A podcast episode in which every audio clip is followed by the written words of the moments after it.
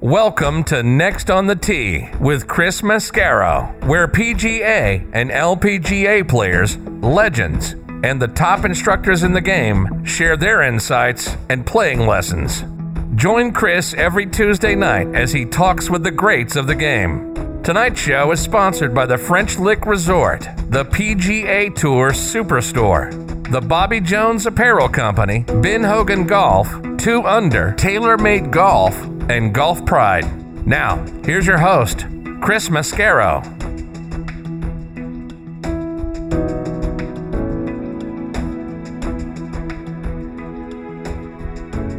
Good evening, folks, and welcome to this week's edition of Next on the Tee. I hope everyone is still staying safe and everybody is healthy. Can't thank you enough for coming back and being a part of the show again tonight. I got a stellar lineup in store for you over the next 90 minutes. So, you know what? Sit back, relax, and let us take your mind off everything else going on in your life. My first guest is going to be Joe Daley. Joe won the 2012 Senior Players Championship, holding off Freddie Couples, Tom Lehman, Mark Calcavecchia, Bernard Langer, and our good friend Olin Brown. He made a mile worth of putts that week, including in the final round, and we're going to talk about that. Plus, what it was like sleeping on the 54 hole lead in a major, what it was like battling against those guys on Sunday, and how that win changed his life. Looking forward to having Joe back with me. He'll join me in just a few minutes. Following him, I'll get a return visit from Trackman Master Professional and Plain Truth instructor Andy Traynor. Going to get you some more drills that you can do at home to keep your golf swing in tune. Plus, we'll get some short game tips, you know, for those rare occasions that we miss the green in regulation. Andy's a great guy and a lot of fun. Really looking forward to having him join me again at the bottom of the hour. Following him, I'll get a return visit from Golf Magazine Top 100 instructor Tim Cusick. Want to get some drills from Tim as well, along with tips for how do we get out of the fairway bunkers? How do we hit a nice crisp shot and have that ball land where we want it to? We'll find out about that. Plus, how to know if we have the club face in the proper position at the top of our backswings. Looking forward to having Tim back on the show. He'll join me about 45 minutes from now. Then we'll round out tonight's show with a return visit from our good friend Paul Grangaard. Paul is now the CEO of Faribault Woolen Mill up in Minnesota. They make great wool blankets, scarves, and other accessories. They're teaming up right now with the Minnesota Twins to turn the Twins' Homer hankies into face masks for local hospital personnel. So we'll hear that story and catch up with Paul about an hour from now. So there you have it, folks. More great stories, tips, and information coming your way tonight on this edition of Next on the Tee. And as always, Thank you so much for tuning in and taking the journey with me tonight. Want to start out by saying hello to my friends Mitch and Matthew Lawrence and reminding you about their great shows. Please check out Mitch's podcast. It's called Talking Golf Getaways, which you can stream online at golftripx.com. And again, that's the letter X, so golftripx.com. It's also available on Audio Boom, Stitcher, and Player.fm. Mitch and his co-host Darren Bunch, they take you around the U.S. and Canada to some of the great places you can go stay and play. Plus, they also let you know about some of the hidden gem courses that you might not be aware of. So go online to golftripx.com and check out their podcast. Matthew's show is called Backspin Golf. It's my regular Sunday morning, 8.03 a.m. Eastern Tee Time. You can stream the show live by going online to WLXG.com or download the WLXG app. He kicks off the show every week with our good friend Perry French in the first segment, so a lot of great tips and content you know is going to come to you right out of the gate on the show. Matthew also has a lot of other great guests every week, and he's a, a wonderful friend and a fantastic host. Go check out this show again. It's Backspin Golf on ESPN Radio, WLXG, and WLXG.com.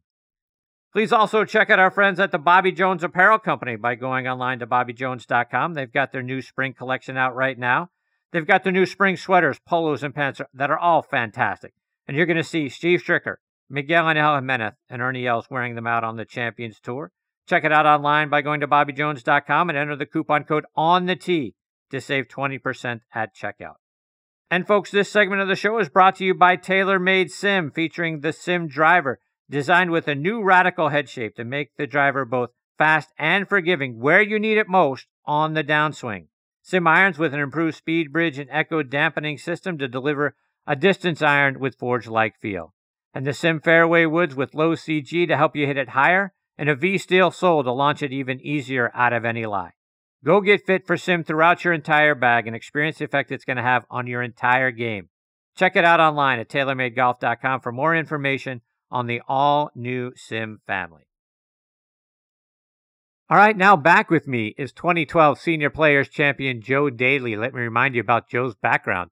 He's from Chestnut, Pennsylvania, which is right outside of Philadelphia. Played his college golf at Old Dominion University. He helped lead Old Dominion to a second place finish in the 1983 Sun Belt Championship. As a senior, he won three tournaments and was named All Sun Belt Conference. He was twice named team MVP. He turned pro back in 1991 in 96, he finished sixth at the BC Open on what's now the Korn Ferry Tour. In 97, he won the Louisiana Open, and in 2005, he won the Wichita Open. He qualified for the Champions Tour in 2011, recorded his first top five in a major, finishing fourth at the 2012 Senior PGA Championship. Later that year, he won the Senior Players Championship in my hometown of Pittsburgh at Fox Chapel Golf Club. He won by two strokes over Tom Lehman, by three over our good friend Olin Brown. In 2014, he finished tied for third at the Shaw Charity Classic. More recently, he finished tied for 23rd at the 2017 Senior Open Championship. And I'm very honored he is back with me again tonight here on Next on the Tee. Hey, Joe, thanks for coming back on the show. Thanks for having me, Chris. With everything going on in the world right now, what's it like up there where you're at in Pennsylvania? How you dealing with all of this? Well, I've got uh, six wood piles. I've got enough wood for all of next year right now. And uh, I actually ended up buying an old 96 Ford F-150 to keep me busy to get it dialed in and taking the doors apart and I mean, we're it's it's uh, ridiculous. I, I I need something to do, or I go stir crazy. My wife actually said that was one of the best things I could have done was buy this old truck and tend to it.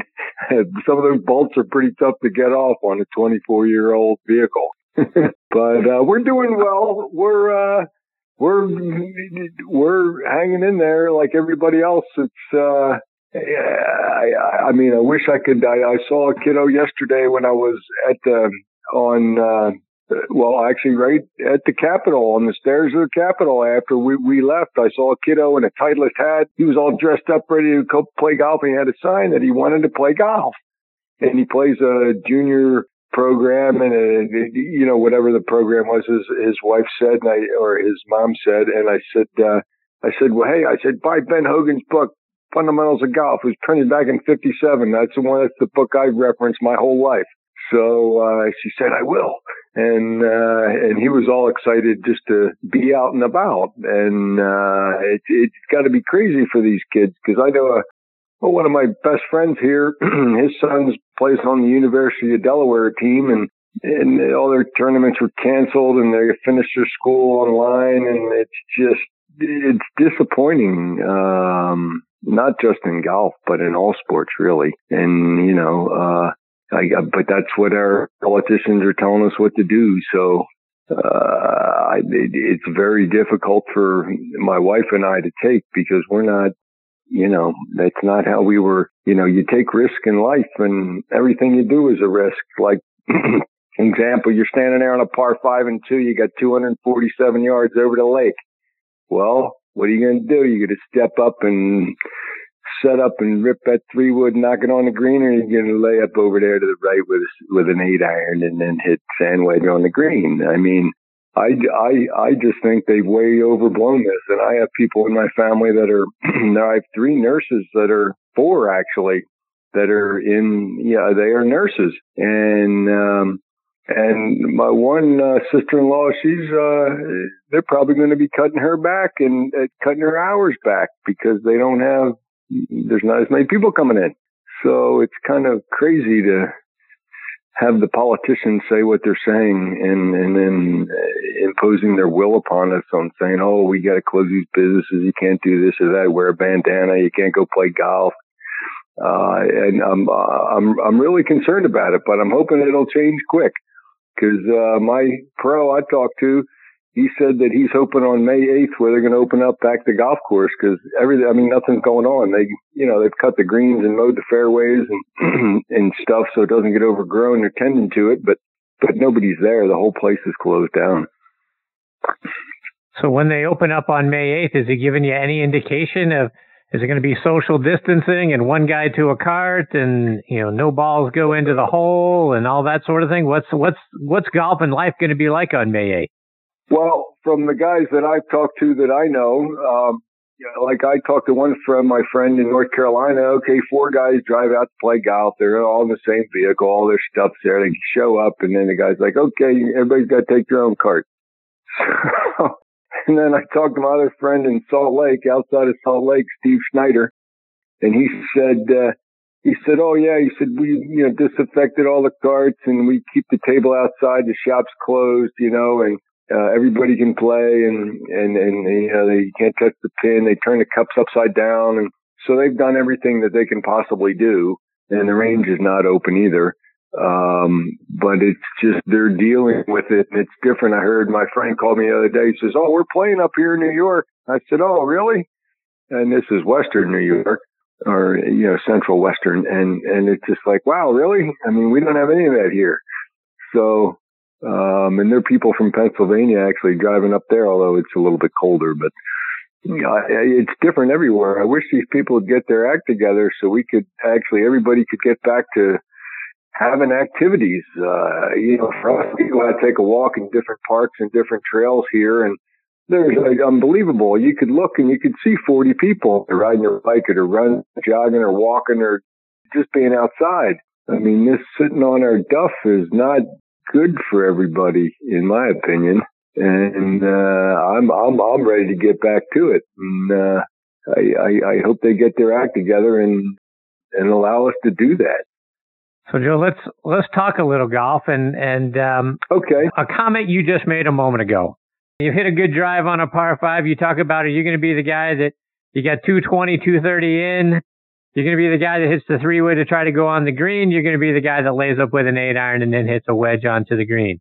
So I'm assuming yep. you're the guy that's going to pull the three wood and you're going for it.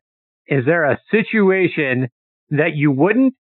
Or is that your mindset? I'm just going to rip it and I'm going to go for the green no matter what. Got to be within your limitations there. And if it's within your yardage and all you got to do is set up well, good posture and make a smooth swing at it, just like you're hitting a pitching wedge you full pitching wedge, a stock wedge, and it doesn't matter what club, three wood, five iron, it doesn't matter. And then you just, just hit it solid. And then, you know, it's one of those things where you have to decide in your own mind to say, I'm going to commit to this and then send it. Um, I can remember doing that in Grenelefe in Florida on the one par five where you know you're play you're playing in a tournament, and of course I know is this within my yep that's within my range. Okay, boom, all I got to do is set up, hit it solid, and it'll knock it on the green, have an eagle putt. Whereas there are times when wind conditions or it is what it is, you're not feeling quite confident enough. Well, you can still make birdie. And you know, it's it's interesting. Today I was thinking about golf and what I saw growing up, and there's no golf now. But I remember watching the IVB Golf Classic at White Marsh Valley Country Club, in Lafayette Hill, PA, and I'm watching Nicklaus. He's on a par five and he had the three wood and it's over a creek. So we're all standing there and what does he do? He makes a swing at it. He tops it. I mean, I, I, I I looked in the eyes like, oh my, we're all speechless. So like, oh my God, uh, did we just see that? Uh, and he hit it about 25 yards, right? That's how much it rolled. So he moseys up there to his ball. He walks up there and he talks to his caddy a little bit and he pulls out a one or two iron and then he rips that and he knocks it in there about four feet, boom, makes birdie. I mean, I was just like, wow. I mean, and then I follow, I kept following and he ran in, he ran a string of birdies, five or six holes in a row. It was just, oh my gosh, I just, uh, I mean, but that's what inspired me when I was, uh, you know, a kid growing up. I mean, it's it's one thing to watch golf on TV like we all have through the years, especially being from up north and you're watching them play in Hawaii or California or Florida. Mean, it's freezing, snowing, whatever. I mean, and it, it's it's it's just one of those things though that I'm hoping that the tour makes the decision to bring it back and bring back the spectators so people can actually get up close and see what's happening. I mean, I remember seeing Tom Weiskopf make an eagle on the sixth hole there. He, I mean, he, he hit whatever shot he hit, he knocked it in the hole. Nice two. Okay. And then watching guys hit on a short par three and watching the ball spin back. I mean, that was one of the coolest things a kid to watch. Did you see that ball come back? I mean, they're hitting a full sand wedge on the, on the ninth hole, little downhiller. But if you hit it over the green, you'd be on the next tee. So it it was one of those things. I hope they figured out and somebody makes the sound decision to say you got to be able to bring spectators back in some way because golf courses there's all kinds of room and they're talking about having the Masters without spectators and oh that would just be I I can't see that. I mean I I mean I'm hoping they get their act together and make make the right decision so all of us can not just enjoy just golf, but basketball and football. And It's like my buddy called me the other day. He says, "You know what they did? They closed the tennis court." I said, "What do you mean they closed the tennis court? You're how you're what? You're sixty feet away or wherever far from the other person at least."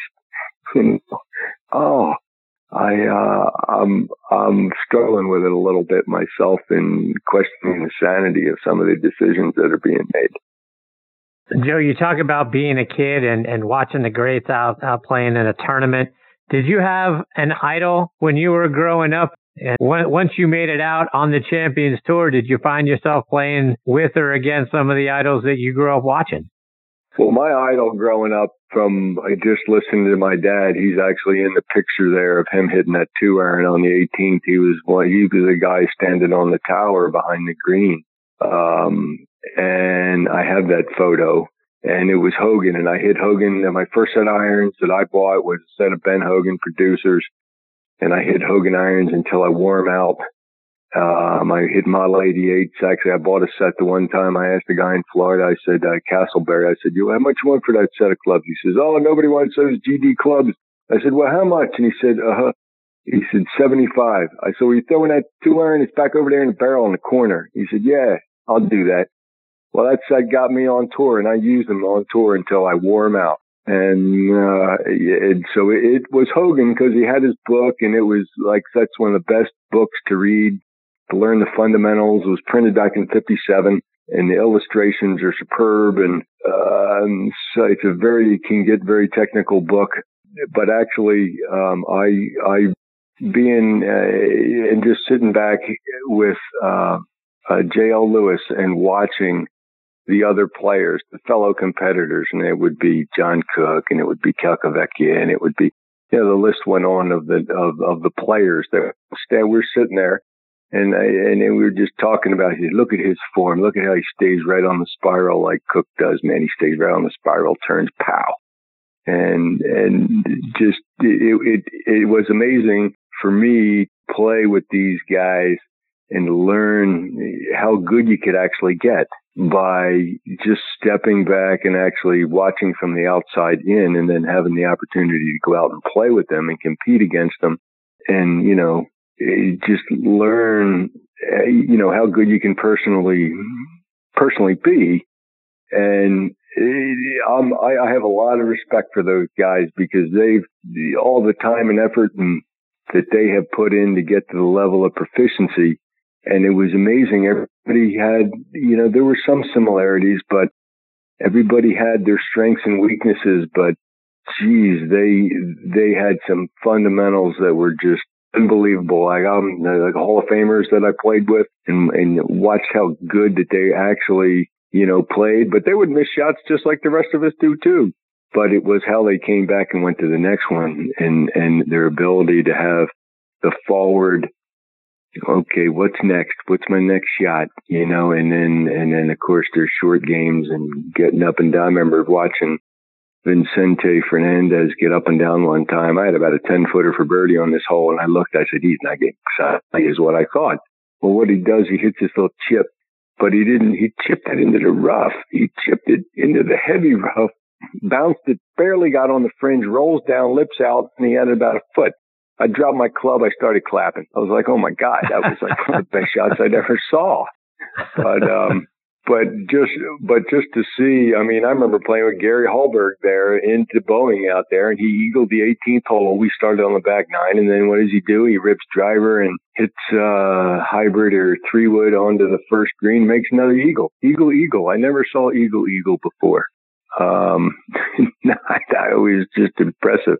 I mean, um, I miss it. I I I uh, really do. There's a lot of people here that do too, and it's not like there's snow on the ground and we can go somewhere else and play. I mean, It's, uh, I mean, I'd like to see them step up and say, Hey, come on, let's get practical about this and say, open up the golf courses, let people go play golf and, and, and it'll be good for everybody. It'll be a win-win for everybody. Joe, I want to get you, get some of your memories because when I was looking back okay. over your career, you played out on what's now the Korn Ferry Tour, and you were out there mm-hmm. for the majority of the early parts of the 2000s, 2000 to 2009, and then 2012 you you yep. win a senior major. So you, in a, in a pretty short period of time, you went from being on the Korn Ferry Tour to being a major champion. Did something click? What what happened? What what got you over the hump? Well, I kept playing, um, and then I trained with. Uh, my coach, my buddy, Sam Randolph out of Fort Worth, and uh, Jeff Jensen, who lives out in uh, California and Baja sometimes. And they trained me. And I actually upped my training from the physical fitness standpoint and diet standpoint. And I applied myself to it.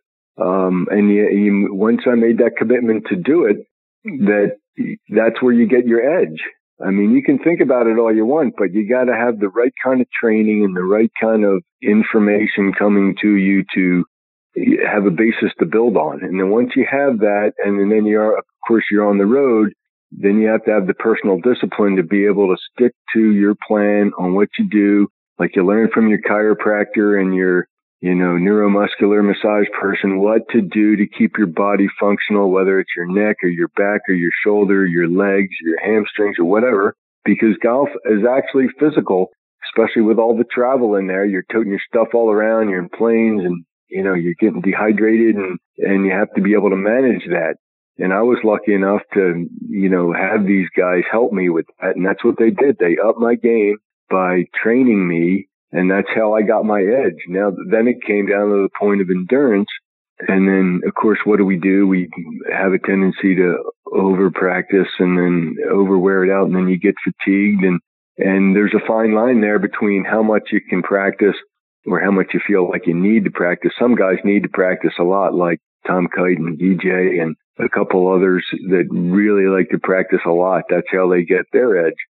But uh, I mean, from a physical standpoint, then you start, you have an imbalance in your muscles when you actually over practice. It's actually really good to actually practice using, you know, like for me, left handed, because then you're working your oppo- opposing muscles and then you don't get fatigue and strains and tears in your muscle because you're actually more balanced uh, and uh, prepared for what you have going. I mean, it's it's it's amazing to me that some of these guys have had the longevity that they've had, but they figured it out on their own, and they they all work out because that's the only way to keep. I mean, because if you don't work out, you're going to get run over. You would literally get run over by the guys that do.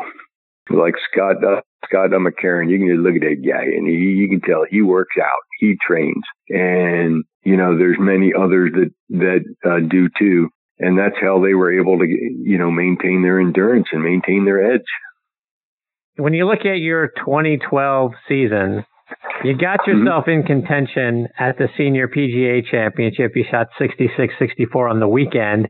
Was that the sort of the first time, you know, in a senior major that you got yourself into that position? And what was it like? It, was that a moment for you that said, you know what? I can win a senior major. I can compete with these guys. Or was that already ingrained in you?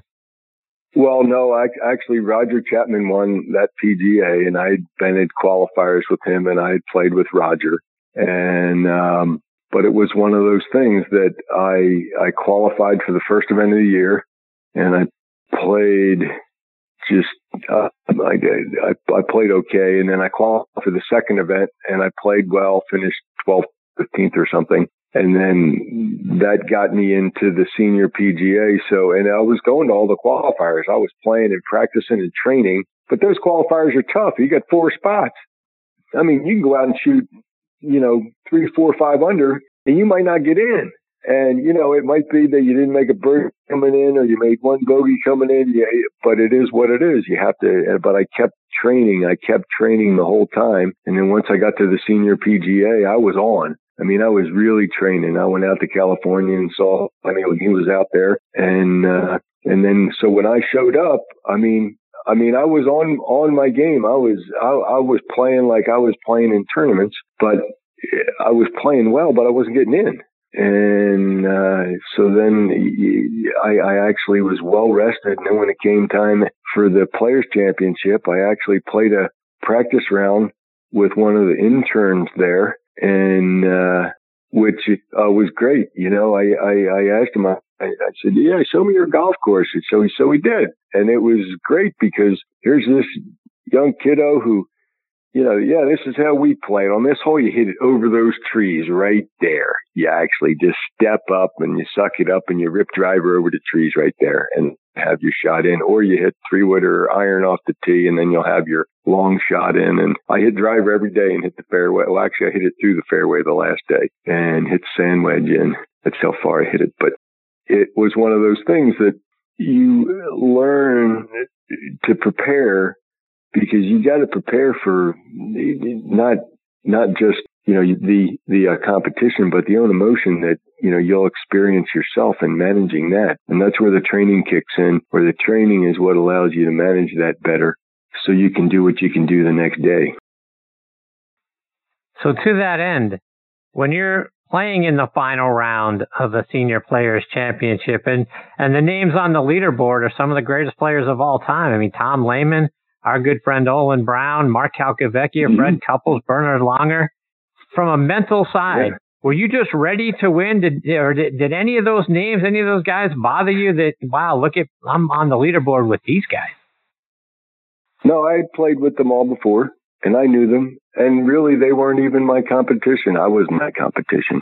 My own expectations, my own well, I guess, eh, well, how, however you would put it into words, but I, I mean, I took them out of the equation because it was all just me against the golf course and how I could handle it in my own mind. And I mean, that's true for all golfers, men, women, doesn't matter. I mean, how good can you be? I mean, well, just because that's the challenge of the game. And, uh, and the better that you can do that, and then, you know, just have the best attitude going into the next shot. How good can you do that? Take golf out of the equation. I mean, how good can you have the best attitude on the next tee or your next shot? And then just keep doing that. And regardless, let the number be what it'll be at the end of the day and then crunch the number at the end of the day. Make that be the standard. And then, you know, you would have done all you could have done. Joe, uh, just a couple more before I let you go. And, and I wanted to pass along a message that uh, former producer on the Golf Channel, Keith Hirschland, who's another great friend mm-hmm. of the show, earlier today I let him know that uh, I put out on social media you were going to be coming on the show, and Keith wanted me to pass along his uh, his hello to you. Said that um, oh, you, you were one of the great guys that they enjoyed covering. That they used to refer to you as the conductor because of the way you used to wear your hat. But that uh, you were one of their favorites uh, when when you got when they would do a, a golf tournament and you were playing. Do you remember getting to know any yeah. of those guys at the Golf Channel?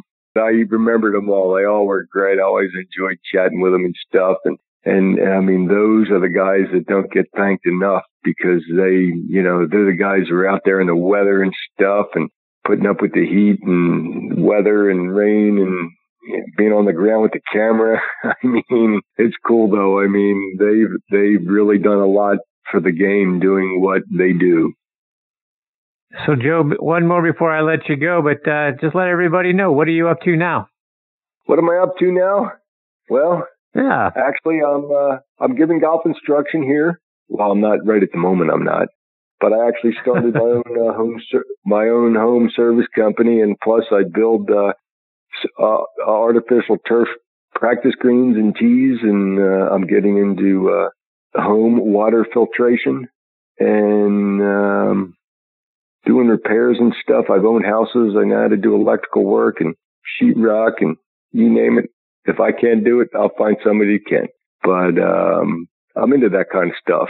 So uh, that's why I bought this old truck so I could fix it up and go out and and have a life here where my family is.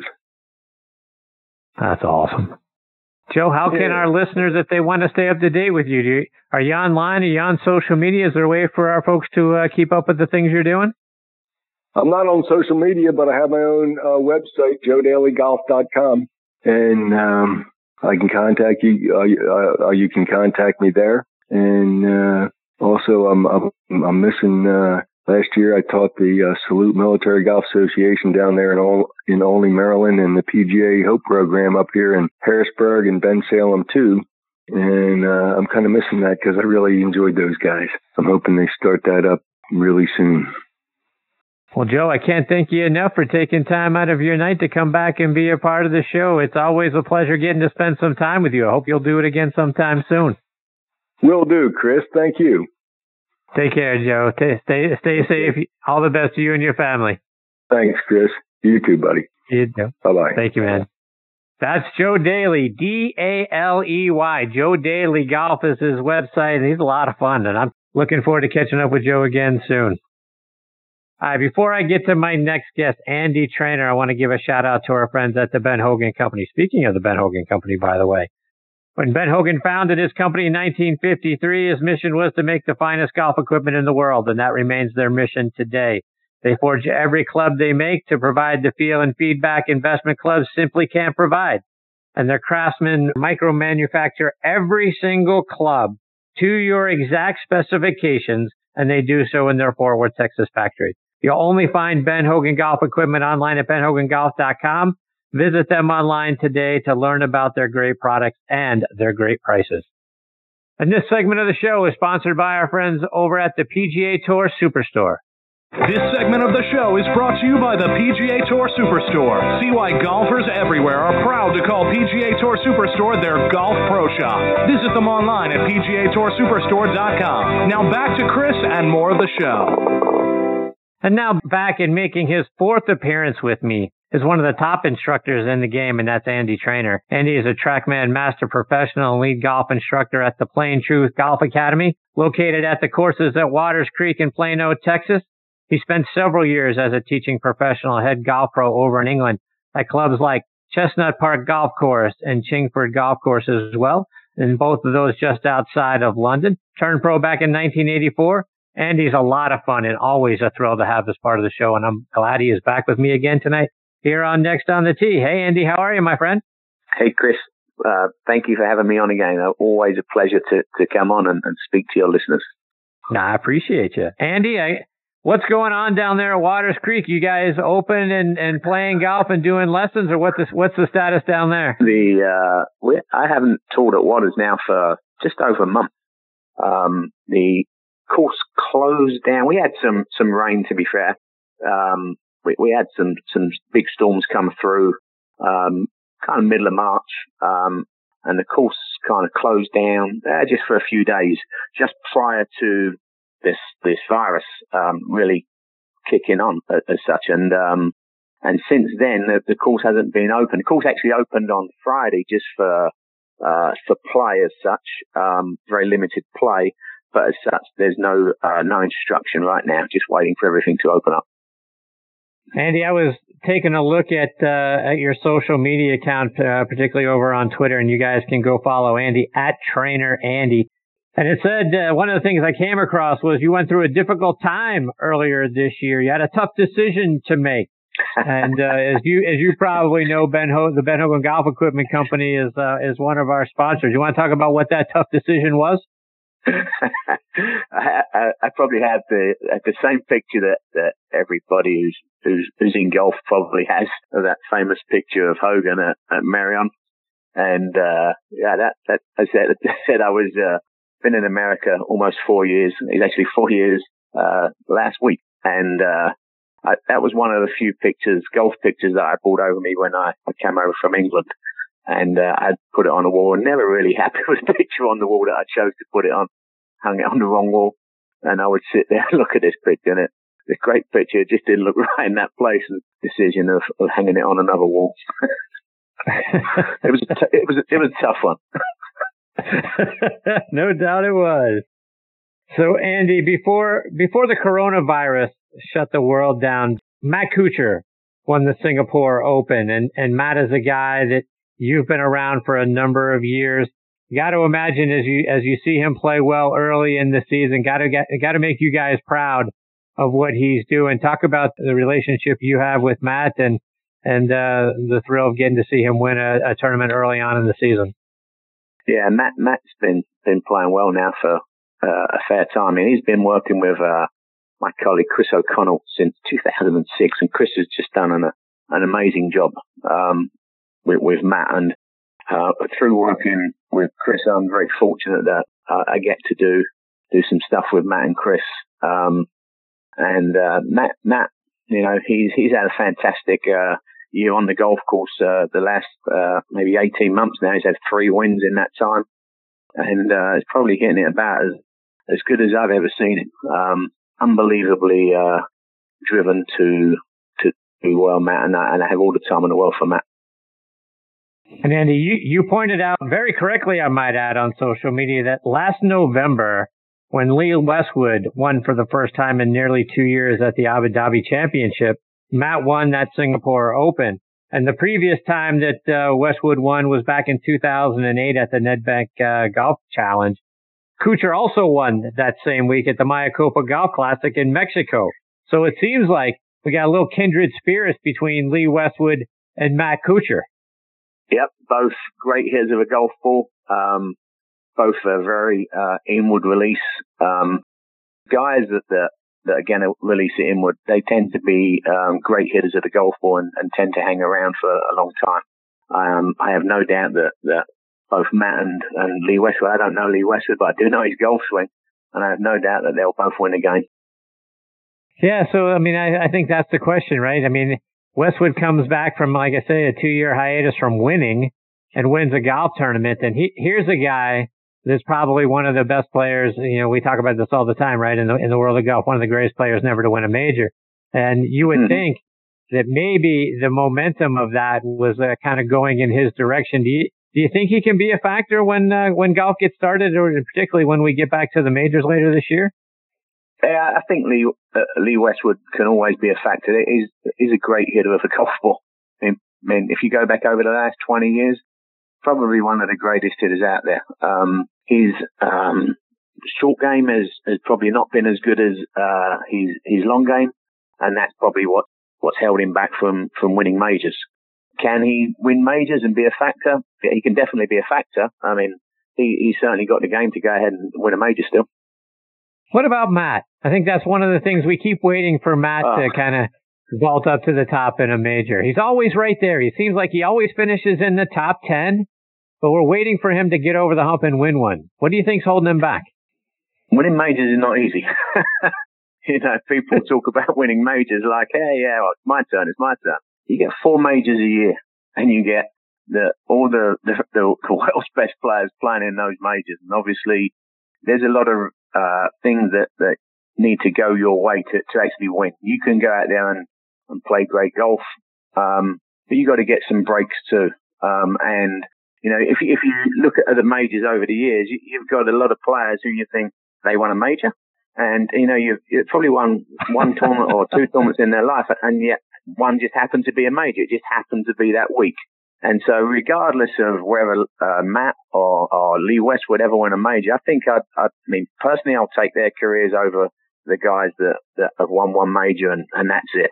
Um, in some respects, majors are a little overrated on, on, that. You know, you, as you say, you, you can win one tournament, you win a major, you're a major winner. I'll take someone with, with their kind of uh, career earnings over uh, a major winner all day long. Andy, I want to switch gears a little bit. I want to get some playing lessons from you. And since we're all stuck at home for the most part, what are some drills that we can do, whether it's out in our backyards or in our living rooms to kind of, if, if we're in a part of the country where we haven't been able to get out and play at all, maybe kind of get our golf swings going. Or if we started to play and had to put a pause on being able to, what's something we can do to kind of keep our golf swings in tune? I think the, for me, the, biggest thing that I try to work with my players is is making them understand their misses so that um, that there's no surprises, if you like. Everybody plays golf, and, and, and when you're playing golf, you often people would strike it good, but yeah, it might go 10 yards in the wrong direction. Now all of a sudden they're in a penalty area. And so playing golf is, is about knowing where your misses are. And if you know that there's trouble, say for instance down the right hand side when you're playing a hole, well, if you go ahead and hit the outside of the golf ball, you, you might hit it 50 yards left, but you're not ever going to hit it in trouble. Um, the same on, on the, if the trouble's on the left, you know, if the trouble's on the left, go ahead and hit the hit the left side of the ball, the inside for a, left, a right hander and the, and the outside for a left hander. And so to me, understanding that, go and have a look at golf courses and go onto Google Earth and hey, where's the trouble on this hole? And now go ahead and understand that okay, if the trouble's down the right, I'm always going to hit the outside of the golf ball as a right hander, the inside of the golf ball as a left hander, and now I can't ever hit the ball in trouble. Andy, for most of us weekend hackers, we're not on the green in regulation as often as we'd like. And I wanted to get some tips from you. What are some shots that we, you know, from a mindset perspective and what kind of, what kind of chip shots should we be doing so that, you know, from we're 20, 30 yards, you know, short of the green, we're a little left or a little right to get ourselves up and down and, and, uh, and give ourselves an opportunity for par more often. What do you see that we make our mistakes in and around the greens? Well, all golf clubs are are built differently in the length and the loft. And if you take the loft of the golf club, that means that the, the club with the most loft has the bottom edge of the golf club forwards of the top edge of the golf club. And what that does, that allows the, the, the player to access lower on the golf ball. So obviously if you hit above the equator, that ball's not going up in the air. And if you hit uh, below the equator, you know that you're lifting it. And, and people, what they tend to do is that they they're trying to uh, hit too much of an of a vertical golf swing, too much up and down, and so the bottom to that golf swing gets very very narrow. What you want to do is the beauty of using a wedge is that you don't really need to lift the golf club up in the air. You've got loft, and, and you could run it along the ground, and it would lift the golf ball up in the air. Um, and so people don't tend to hit bad shots in direction more so than um, with a short club, they tend to hit the wrong di- the wrong distance with a short golf club. And so you're trying to make a golf swing with the widest bottom possible with a wedge because you know that you're going to be able to contact under the equator. And now just go ahead and, and start practicing like you would with a um, like a putting ladder, if you like. So you're you're trying to hit the ball set distances. People uh, in short game are too intent on hitting the ball uh, a, in a direction be more intent on hitting it the correct distance. So to that end, Andy, are, are you a proponent with uh, with using the wedge pretty much most of the time around in and around the greens? And if so, that, like that, talk talk us through setup and ball position. Um, so for me, everybody when they play golf, they get this lofted golf club and they say the bottom of the, the the bottom of the golf club, the front edge of the golf club is forwards of the top edge of the golf club. And then what they do, they take this golf club, um, and then they want to put their hands forward and the ball back in their stand. And so you've just defeated the object of ever using that golf club. And so now if you have that golf club with the uh, bottom edge now stuck in the ground and swing it up and down at all, now you're hitting a chunk. Um, and the next one you, you get fed up chunking it and now all of a sudden you start lifting the hand and you start blading it. And so the, the golf club that you're using um, is not nowhere near as important as the as the action you make. The if you like, each golf club if it if like it's just going to be a percentage of carry of the overall shot. So if you think about a 20 yard, a 25 yard shot, and let's say you have a sand iron and you go ahead and make nice contact, you make a nice wide bottom. That golf club, uh, the ball is probably going to carry somewhere between 60 to 70 percent of the distance in the air and then roll out the rest of the distance.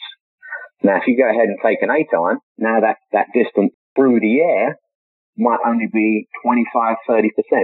And the rest of the time on the ground, uh, like the other 70%, if you like, is on the ground. And so what you, want to do, if, if you want to play it that way, you'll get players who want to always hit with sand wedge. Someone who always wants to change club. And both, neither of them are incorrect if they're played in the in the correct um, location, if you like, in the correct. Uh, if you look at a green, saying that, and the flag is on the front of the green, and uh, you kind of, unless the green is uh, the area in front of the green is very very flat, you probably don't want to be playing an eight iron uh, to bump it uh, through, hoping to, that it bumps along nicely. Whereas you could probably play your your sand wedge there and carry it onto the green. Whereas if the flag's at the back of the green, now you can go ahead and you've got a choice. You, you, you could either throw it up onto the green, uh, up towards the flag, or you can bump it. One of the things that, that people do, they don't look at slopes on the greens. If you've got a, if you like a green sitting in a bowl, kind of that's a, that's an easy shot because you can hit it all the way to the flag and carry it, or if you hit it short and it hits the downside of the bowl, it rolls onto the to the green anyway. If you've got that uh, if you like, that, that hump there where you've got to land it. Um, people try to land it into the hill on the downslope. Those are the people that make mistakes because you, you don't know what bounce you're going to get. You, you never try to land uh, unless you have to into a hill or on a downslope. You're trying to take that out, and that's where the golf club choice is, determined by that type of uh, shot.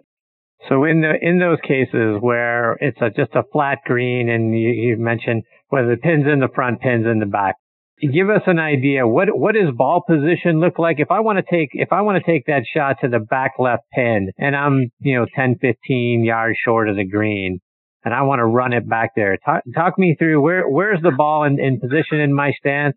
And you talked about hands ahead and how that might not be the thing to do. Where where's the ball and where are my hands on the club? And uh, where's the club position so, so that I get that ball back? So the golf club is swinging on an arc, and so the low point of that golf club is underneath the handle. If you put the ball behind the handle, now the club is still swinging down when it reaches that point, and that's going to go too much into the turf. So wherever you want to put your hands, if you want to put your hand back in your stance behind the middle, make sure you have the ball back there. And if you want to put your hands forwards of the middle, make sure you have the ball there. You you just want the the ball to be beneath your hands, if you like. If you were looking from a, a face on position, if you've got that ball somewhere beneath your hands, you're not going to be far wrong. Now, you might just go half a ball back, half a ball forwards, but you don't want to move it up and, and around the, the way that people do. They'll move the ball but won't move the hands. That creates that. That Andy, yeah. So go ahead. Andy, another shot a, lot of us struggle with is uh, the long fairway bunker shot. Take me mm-hmm. through how can we go about making sure we make crisp contact and we don't end up just chunking the ball a few yards out of the out of the trap. How do we make good contact with that shot? Well, most people when they play golf um, are hitting the golf ball to to the right of the target, and the reason they're hitting it to the right of the target generally is the club face isn't isn't moving in a circle to the left, and so the the bottom of the arc when you're swinging to the to the right gets way back behind the ball. And if you get the the arc back behind the ball uh, in the bunker, you hit the sand, and and you don't hit a very good golf shot at all. So what's important on a uh, on a on a long bunker shot is obviously that you get ball first contact. And so anything where the club is moving, the, the bottom of the shaft is in is moving in a counterclockwise direction, inward relative to the golf ball, you're going to get the golf ball first. If you've got the, the, the bottom of the golf club moving out away from you, then you've got a good chance that you're going to hit the, the sand before the ball. Andy, one of the things we talk a lot about on this show is the mental side of the game. And you tweeted something out a while back that caught my eye, and, and it was the phrase, hit the next ball better. Talk about what you mean by that. How do, how do you put a bad shot sort of in the rear view and have the mindset that I need to hit the, just need to hit the next shot better? Well, hit the next ball better is, is plain true slogan. And we firmly believe that, that if you, you know what you're doing wrong in your golf swing and know how to correct that and it's, and it's the correct information, then there's no reason why you shouldn't go ahead and, and actually hit the next ball better. And I think the, the problem with people get is, is someone's idea of when they hit a bad shot is completely incorrect. Um, and so now they go ahead and apply the fix that, that they think is correct, but that fix is actually incorrect. And so they, they don't actually improve the shot. If you can change the correct mechanics, now you can go ahead and hit the, hit the good golf shot. Now that has a big, um, plus on the mental side because you now know that, hey, if I go ahead and do this, I know I'm, I'm now going to hit a good one. And there's, there's no reason why I can't do this. So just go ahead and do it. But if you're standing there trying to think, uh, I mean, I mean, you, you, you, your mechanics have to be right. And, then, and if your mechanics are right, you can go ahead and hit the shot. Now you just got to get out of your way. So you, you, you know, you, you're confident. I know what I've got to do. I know it's the correct fix. I'm going to fix it. It's kind of like I've always say to people, it's like me having my, my aircon system go down. My aircon system goes down and, uh, my engineer comes in and he, he has a look at my, my aircon system and he decides to change something, but it's not the correct fix. Doesn't matter how much he thinks about it working, it's not going to work.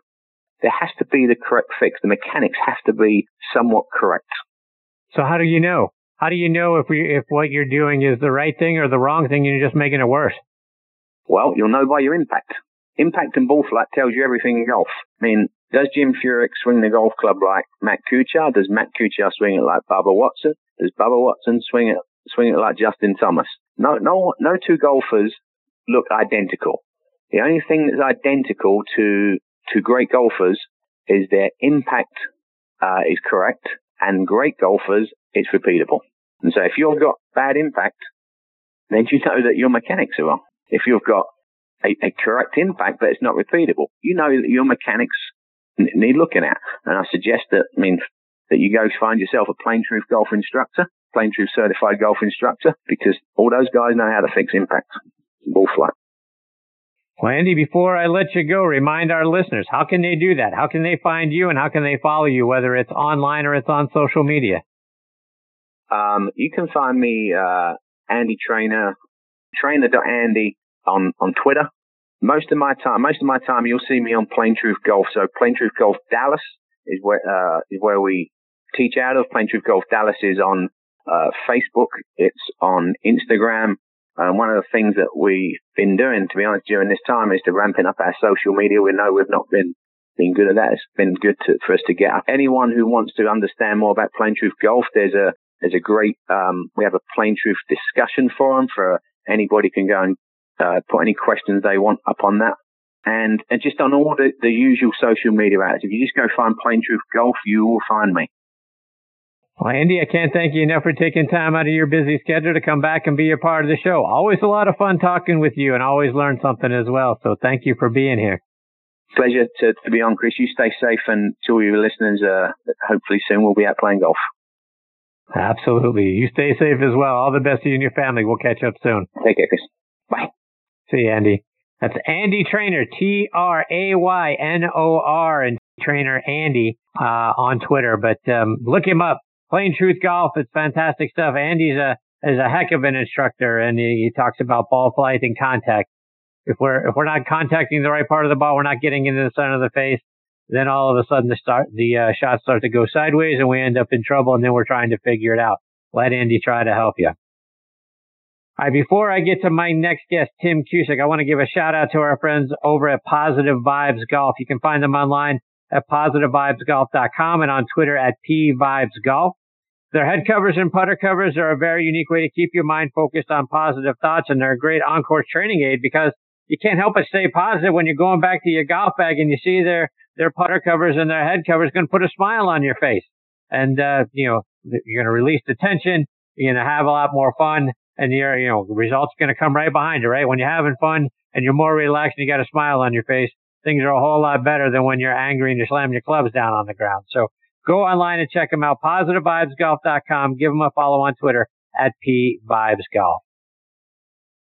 All right, now back with me is another one of the top instructors anywhere on the planet. And that's Tim Cusick. Let me remind you about Tim's background. He's been a member of the PGA of America since 1989 has been named one of the best teachers in the state of Texas by Golf Digest every year since 2011. And Golf Magazine named him one of their top 100, 100 instructors in America. He's a three-time winner of the Teacher of the Year award by the Northern Texas PGA. Also won the Northern Texan, uh, Texas PGA's Horton Smith Award, which is given annually for outstanding and continuing contributions to professional golf education. He achieved master professional status after graduating from the PGA program. Tim has coached and more than 150 junior players secure golf, uh, college golf scholarships. He's also coached players like Bruce Crampton, Brad Elder, Hollis Stacy, and Sandra Palmer. Formerly managed and taught at the Hank Haney Golf School and worked with Hank for 23 years. He's currently the director of instruction at the Four Seasons Resort and Club in Irving, Texas. He's written a great book called The Four Keys to Improve Your Game, which you can find out on Amazon.com. And you can hear Tim Sunday mornings on the Pro Shop Golf Show on 103.3 FM ESPN radio down in Dallas from 10 a.m. to 11 a.m. Eastern Time. And I'm very honored. He is back with me again tonight here on Next on the Tee. Hey, Tim, how are you, my friend? Chris, I'm doing great, and thank you so much for that uh, that nice introduction. Let me uh, wish you a a very uh, happy belated birthday, which I think was this past Sunday. It was. I appreciate you. Thank you very much, my friend. Absolutely. So, tell us what's going on down there in Irving. Are you guys are you open? are you doing lessons? What's the status down there? Well, uh, the status the status is that um, our facility, the Four Seasons Golf and Sports Club, uh, closed their door. The hotel closed their doors as well. The hotel and the and the uh, sports club closed their doors uh, March right around March 16th, and uh, they have remained closed. Although one of our golf courses, the uh, the TPC golf course, uh, has opened in the last uh, probably 10 days or so, but it is only for our members. Tee times only. Um, no amenities, no golf carts. If you have a private cart and live on the property, you can uh, utilize that. You can utilize your own pull cart or push cart. But uh, there is no staff, there's no teaching, there's no range, there's no practice facility. That's where we're at right now. Wow. Are you hearing anything more about uh, updates that uh, maybe opening back up on the horizon, or is it uh, you're going to have to wait and see? You know, that's a great question, Chris, and it, it seems to change every day, every half day, every couple hours. Uh, we're governed obviously by uh, Governor Abbott, the state of Texas, and uh, locally, the county that the Four Seasons is in is Dallas County. Uh, Judge Clay Jenkins is kind of presides over that county, uh, but that county also has uh, most of the uh, coronavirus um, outbreaks south of downtown Dallas, which is still Dallas County. And so we kind of fall in that, in that county. So we're, you know, our jurisdiction is, is Dallas County and, and Judge Clay Jenkins. So we have to abide by what he has to say and the rules that he has going on. Chris, really in Dallas, in, in the Metroplex, there's, there's golf courses that are open, very similar to what I described. No golf shops open.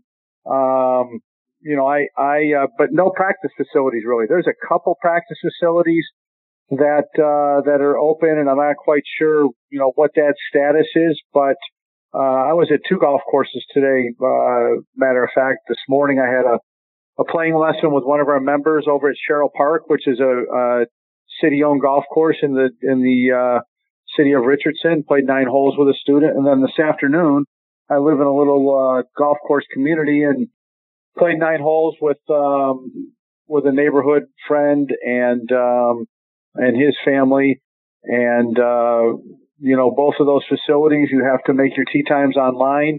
Uh, you check in. There's someone outside that checks you in, and you just go right to the tee. There's no putting, no chipping, no hitting balls. It's just golf. So what about you from a from a lessons perspective? Have you shifted to, to video lessons? How are you doing uh, from a from a practice tee for yourself and being one of the best instructors on the planet? I got to imagine people are still knocking on your door. For for a little while, um, over at Sherrill Park, the course I mentioned where I was this morning, Ronnie Glanton, who's the uh, the head pro there, and he's a great PJ professional. Uh, he's been our president in the Northern Texas section three separate times. He's been a, a, a district representative in in, uh, in national PGA um, uh, work, and uh, he's just a great pro. And he, he was very kind to me to allow me to do some teaching over there. Uh, I uh, I was over there for probably three weeks, you know, every other day or so, teaching a few lessons, and then they got shut down uh, the Saturday before Easter and we're closed for about four or five days, open back up to online uh, tee times, uh, but the driving range not open. So uh, that's kind of stalled that part out. You know, I'm, I'm uh, now I'm giving some playing lessons, like I said today, and uh, I do I do a few online lessons. I have students that will send me a video. I'll do a little recap for them in my my garage. I've got a net set up, or in the in the backyard, and uh, shoot it back to them um, and that's kind of how I've, I've, I've bided my time. I, I, uh, I took a little small position just to keep myself busy at a, a local grocery store where I do some of their street side shopping. And it's more of just, uh, you know, keep me, uh, going and healthy and my mind sharp and, you know, my body and everything, my wits about me. I'm, I'm not good. Chris, I'm not good sitting around. So I, I gotta, I gotta do something. And that's what I've been doing. Let's switch gears a little bit because I want to get some some tips from you, Tim. And and it's Tuesday, right? Which would typically mean uh, back in yeah. the day that it would be Golf Tip Tuesday from you, which is a series that I've missed very much this year. Um, give me, give our listeners some tips for what we can be doing. You talk about having a net and stuff at home. What are some drills and some things that we can do, whether it's in our backyards or in our living rooms, to get our golf swings you know, either going or or staying tuned? Chris, first, uh, Golf Tip Tuesday is a is a video series uh, every Tuesday in normal times, and it'll be back to normal times here soon. But in normal times on the uh, the Four Seasons uh, Golf and Sports Club uh, Facebook, Twitter, and Instagram page, and so I, I film those on a monthly basis, and we send them out every every Tuesday. And I, I, I can't tell you how many how many comments I get about those those videos. People really seem to, to like those all around the world, and so I can't wait to get back doing them. But uh, to answer your your question, you know, there's there's a lot of there's a lot of golfers that have purchased nets for their backyard, for their garage, for somewhere in their house to be able to just stay active and hit some balls and, and, uh, or makeshift, um, nets. And, uh, I've seen people hang painter tarps in their, in their garage and, and hit balls into that or even hit the, you know, the foam rubber balls that, that aren't going to cause any damage inside the house. But, um, the, the important thing is that you're swinging a club and you gotta, you gotta stay active swinging a club, whether it's with a ball, whether it's with a Nerf ball, whether it's without a ball. Just gotta stay active swinging the club because that's where the rust starts showing up is when you get complacent, when you, you get less frequent, frequent swinging the club. And, uh, then it feels very awkward when you get back and there's a, you know, there's a little bit of a learning curve. So if you can get some swings in every day, you know, most of the country, you're getting some, some nicer weather uh, as we get into the, the latter stages of April. So you can get out in the backyard or, or, uh, you know, wherever it ends up being, get out, get some fresh air too, but get that club swinging. I don't care what club it is. Doesn't matter what club it is. Just get out there and start swinging the club. Tim, you did a, a tip back in March around the length of the backswing matching the length of the follow through. And I think that's a place where a lot of us go wrong. It's whether we we haven't committed to the shot, so we decelerate and end up chunking the ball or hitting it a few yards. Talk about the importance of making sure the backswing and the follow through match.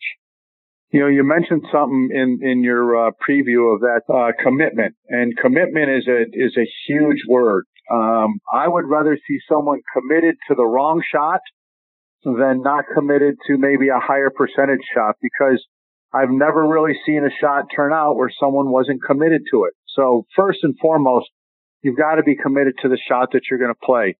Most of the time, now not all the time, but most of the time when people, golfers are playing shots, and this is tour professionals as well, when they're playing shots around the green, they are hitting shots where their follow through is as long, if not longer, than their backswing. Now, not every time, because you'll see tour players around the green hit like a little dump shot where they make a backswing that goes to about hip high and they hit it and they kind of hold it. And that's a little bit more of a specialty shot. But most of the time, I like seeing someone follow through as much, if not more, than their backswing because Chris, what it does is it, it keeps the momentum going. You got to keep the momentum going. The, the guy that I I worked with this morning that I was talking about in the playing lesson, we spent time around every single green. We put a ball or two down and just practice shots around the green because that's an area that that he's challenged with, and and that was exactly what we were working on is to try and keep the momentum going through the shot, and the momentum has to be with the the handle of the club, the part you're holding on to, and the belt buckle your your your midsection, your belt buckle, and your trail foot. So for a right-handed golfer, your right foot, you've got to keep those three things moving as you're swinging the club. And one other thing that I'm going to add, one of the worst myths in golf is keep your head down and keep your eye on the golf ball. I I agree with keep your eye on the golf ball, but here's where I go with that. You can keep looking at the golf ball until it's gone. But once it's gone, you've got to release your eyes as well to allow your body to continue to go through and to see a nice shot. That's an interesting thought.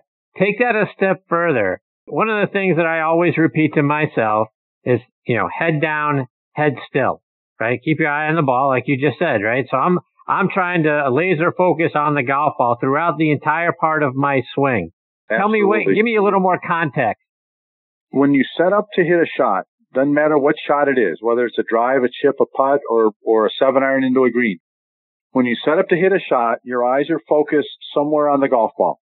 Okay. Different people focus on different parts of the, of the ball, maybe depending on what you're trying to do, but you're focused on the ball. And as you swing the club back, there's very few golfers that can really keep their head exactly still when they swing because that's going to require a lot of flexibility to be able to resist with their lower body, turn with their upper body, but keep their head exactly still. That's very difficult to do. I'm, I'm comfortable. I'm okay with somebody's head moving provided a couple things happen. I'm okay if it moves slightly as you swing back away from the target. I don't like seeing the head go towards the target. I don't want it to go down towards the ball or away from the ball. But if it shifts ever so slightly to the right for a right-handed golfer, I'm okay with that. Now the other thing is, is that those eyes need to stay level to the ground. That's a huge part. You don't want your eyes tilting one way or the other because that changes your perception. It's like all of a sudden you're on a side hill lie when your head starts tilting. So eyes can stay level. Head can shift slightly to the right, ever so slightly as you, as you load into your right side for a right-handed golfer. When you come back in, if you're able to see the club hit the golf ball, that's great. But once you've hit, as you start swinging through, your body is rotating. Your waist, your chest, your trail foot, your hip, and your eyes should go with that. You, because if your eyes stay staring at the ground, it's going to inhibit your body to turn through, which could move the bottom of the downswing back and create a fat shot. I like the adage, Chris, of keep your eye on the ball, but once that ball's gone, start looking for it. Tim, a couple more before I let you go, and, and I want to talk about in the swing. One one of the things I start to see more and more is a is a different position of the face of the club at the top of our backswing. I see Dustin Johnson. A lot of times, the face of the golf club is pointed straight up to the sky. I see great golf swings like yours, and uh, some of the you know many of the other great players where the club face is essentially pointing towards your you know your lead shoulder. It's mm-hmm. sort of mm-hmm. perpendicular to the ground. Where should our hands and where should the club face be? And how can we be sure it's in the right position at the top of our backswing?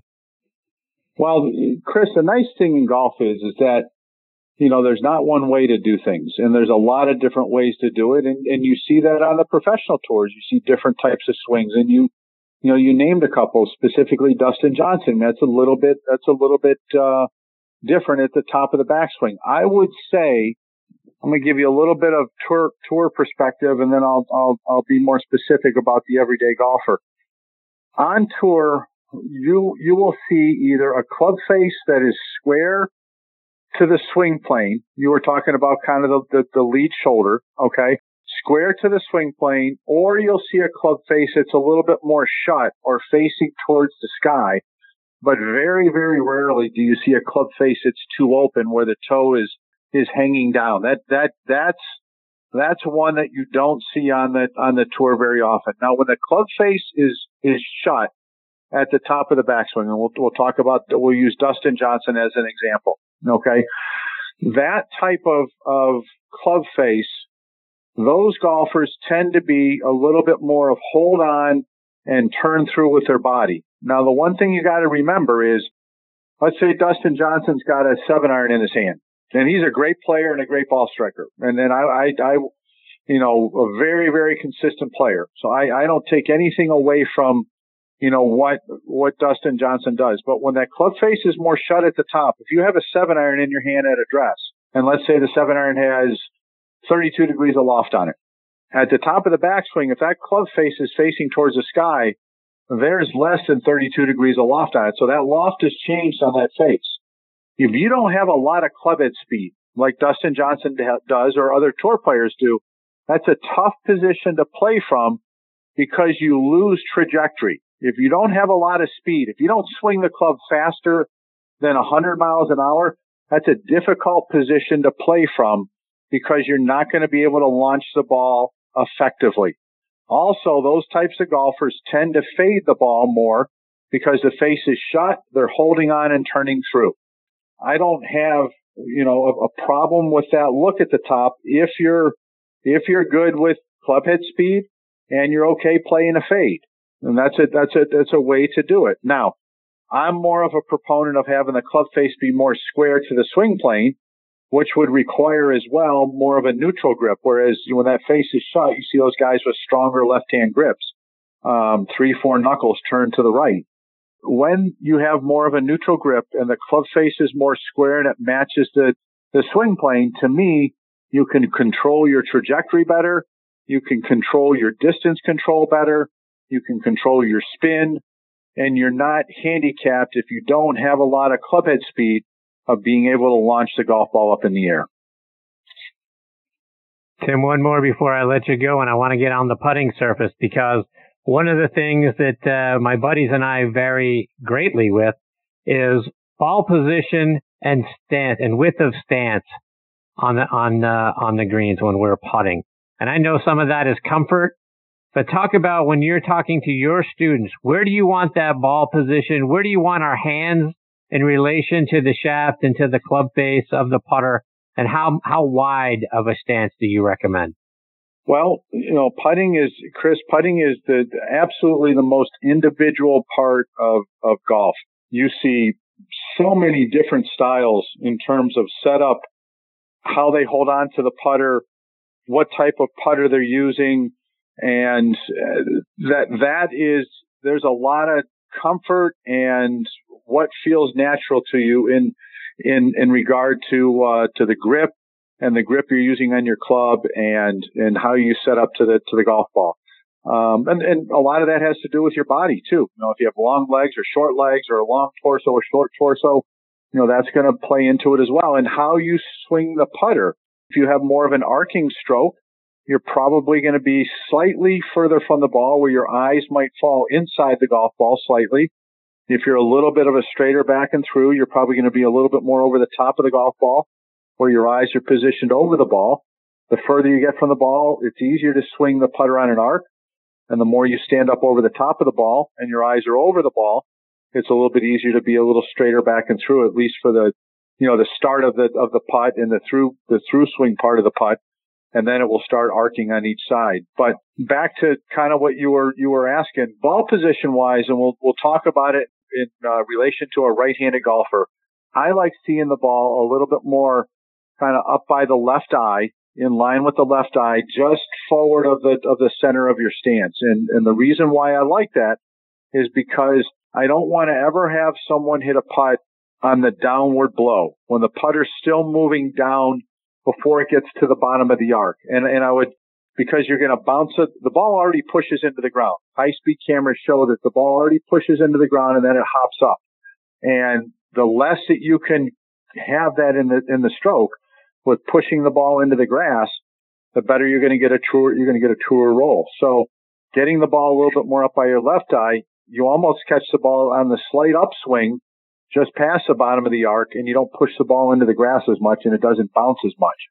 Um, now, in terms of how the arm should be in relation to the putter, you know, there's not a lot of people that get that fit for their putters, and, and I think you're going to see that more often in the coming years where there's some systems that are being put in place, and that's going to make a difference as well, and that's going to get people more consistent with their setups. But I like seeing that the shaft of the putter in line with the with the, the lead forearm or the, the left forearm. From the elbow to the hand down the shaft, that line should stay somewhat consistent. And I'm a more of a proponent of my eyes over the ball. And on shorter putts, say inside five feet, the putter swings relatively straight back and straight through. Longer putts, it will start to arc after you make that straight back and through motion.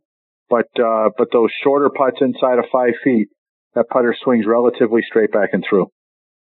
Tim, before I let you go, remind our listeners how can they stay up to date with what you're doing and follow you both online and on social media?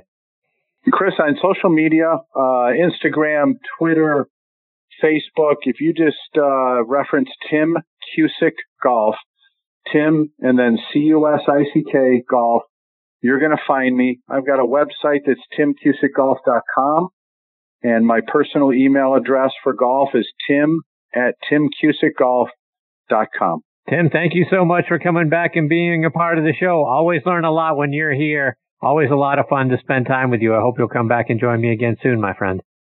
Chris, always enjoy it. And I will say that you are one of the best in the business and, and us instructors really appreciate what you do for us on social media. And uh, I'm proud to uh, call you a friend and uh, stay safe and healthy and hope to talk to you again soon. You do the same, my friend. Thank you so much, Tim. That means a great deal to me. You're fantastic. I look forward to catching up with you again soon. Yes, sir. Bye bye. See you, Tim. That's a great Tim Cusick. Tim Cusick Golf. C U S I C K. TimCusickGolf.com is the site, and you can find him on social media under the same. Fantastic guy, one of the best. That's why he's a, a top 100 instructor in the game, according to Golf Magazine, and and uh, a great friend and a great man. And I look forward to catching up with him again soon. All right, now back with me is another wonderful friend of the show and has been so for several years, and that's the chairman and CEO of Faribault Woolen Mill Company, Paul Grangaard. And Paul has uh, has been uh, just fantastic over the years. We've gotten to know him from his time as CEO of the Allen Edmonds Shoe Company, and now over at Faribault Woolen Mill. And and I'm telling you, folks, Paul is doing some great stuff as CEO over there. If you're not familiar with uh, Woolen Mill, go check them out online. They've got wonderful blankets and scarves and wool accessories. They're doing an, another great thing, pairing up with the Minnesota Twins to do some great stuff for our brave hospital personnel folks up there in Minnesota. We're going to hear that story in just a minute, but uh, glad to have Paul back as uh, as part of the show again. Hey, Paul, how are you, my friend? I'm doing well, Chris. How are you? I'm fantastic, thank you. Tell me about Good. what's going me... on with you. What's what? How are things in Minnesota? Well, first I got to say uh, happy birthday. I'm glad I listened in to Tim and found out it was your birthday this weekend. I hope it was a good one. It certainly was. Thank you very much for that. I appreciate it. Good. Things in Minnesota are, uh, you know, like everywhere in the country, they're strange. And it's, you know, it's been going on now for more than a month, and yet it's very hard to get used to. It's uh, weird to do your whole job almost entirely you know, on a computer and a telephone, especially for people like you and people like our team. I mean, we're very uh, much focused on teamwork and, and interpersonal interaction. And so it's just uh, strange to be doing that on uh, phone and, and email. But we're also learning new things. I never heard of Zoom until a month ago. And now all of a sudden I'm using Zoom a couple of times a week, maybe three or four times a week. So, you know, we're adapting. And and Paul, as I as I talked about at the very top of the show and, and alluded to a moment ago, you guys have partnered with the Minnesota Twins to do something really spectacular for uh, for our hospital heroes up in the in the Minnesota area. Talk about what you guys have partnered up to do.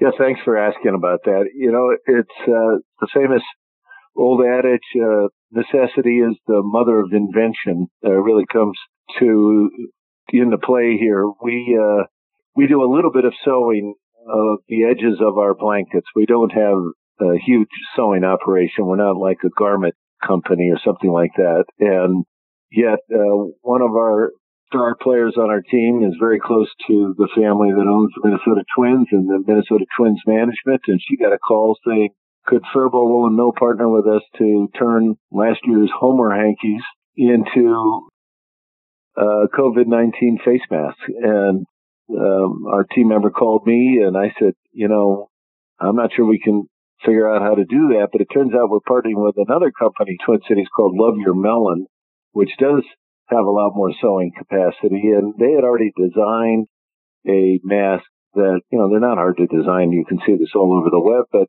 we hadn't really looked at it at our shop. We're busy making blankets for the military, which we'll talk about in a minute. But um, they showed us what they were doing, and it was an ingenious idea they came up with the hospital system here, where they take surgical uh, coating that kind of uh, it's like a, almost like a, a thin uh, polypropylene cloth that they put over people while they're having surgery to keep keep it sanitized all around them. And since there are so many fewer surgeries going on right now, especially elective surgeries, uh, they have a lot of that kind of cloth. They're short on masks, they're short on gowns, but they've got a ton of the surgical cloth. So the combination of last year's Homer hanky, which was only used at one game because we lost to the Yankees in three quick games last year in the playoffs, so they had a lot of these Homer hankies left, several tens of thousands. Um, we're converting them on the outside, and then on the inside we put this surgical uh, drape, drapery, uh, both cut to the same size. and you, you put the elastic straps in it so you can hook it around your ears, and all of a sudden you've got a a mask. It's not something you'd wear if you were interacting with a COVID patient, but it's something you could put on. Um, uh, you wouldn't wear it alone with a COVID patient. You could put it over an N95 mask and have that then be the mask that you take off when you leave the room and throw away. And you could then keep your N95 mask for a, uh, longer during the day and not run out of them with the shortage in the N95 mask. So, or you could use this mask in other less uh, viral settings than COVID-19, and it's great mask also for our um, grocery store people. People are, you know, the front lines are there are a lot of people on the front lines nurses, doctors, EMTs, people who work in hospitals and almost any function, but there are also people in grocery stores getting food to us who are also on the front lines. And, uh, and one of the big grocery store chains here in town sponsored the Homer Hankies originally, and their people were going to get a shipment of masks, uh, but it was rerouted by FEMA to a place that needed them more, a hospital somewhere in the country, and as a result, uh, the grocery store wasn't going to have them. So we're going to make these masks for grocery store people as well as for uh, healthcare workers and, uh, and and those who keep the hospitals going.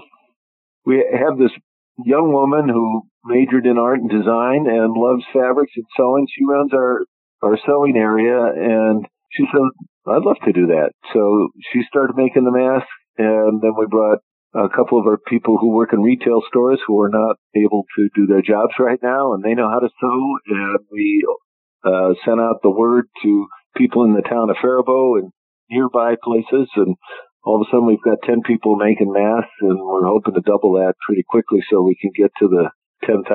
We're doing five, and Love Your Melon's doing the other 5,000 masks for the twins to distribute uh, to hospitals and grocery store workers. So is it going to be anything beyond that? Is this a sort of a one-time thing based on the Homer hankies or it doesn't seem like, you know, the need for social distancing and the need for wearing masks is going to go away anytime soon. Might this be something you guys continue?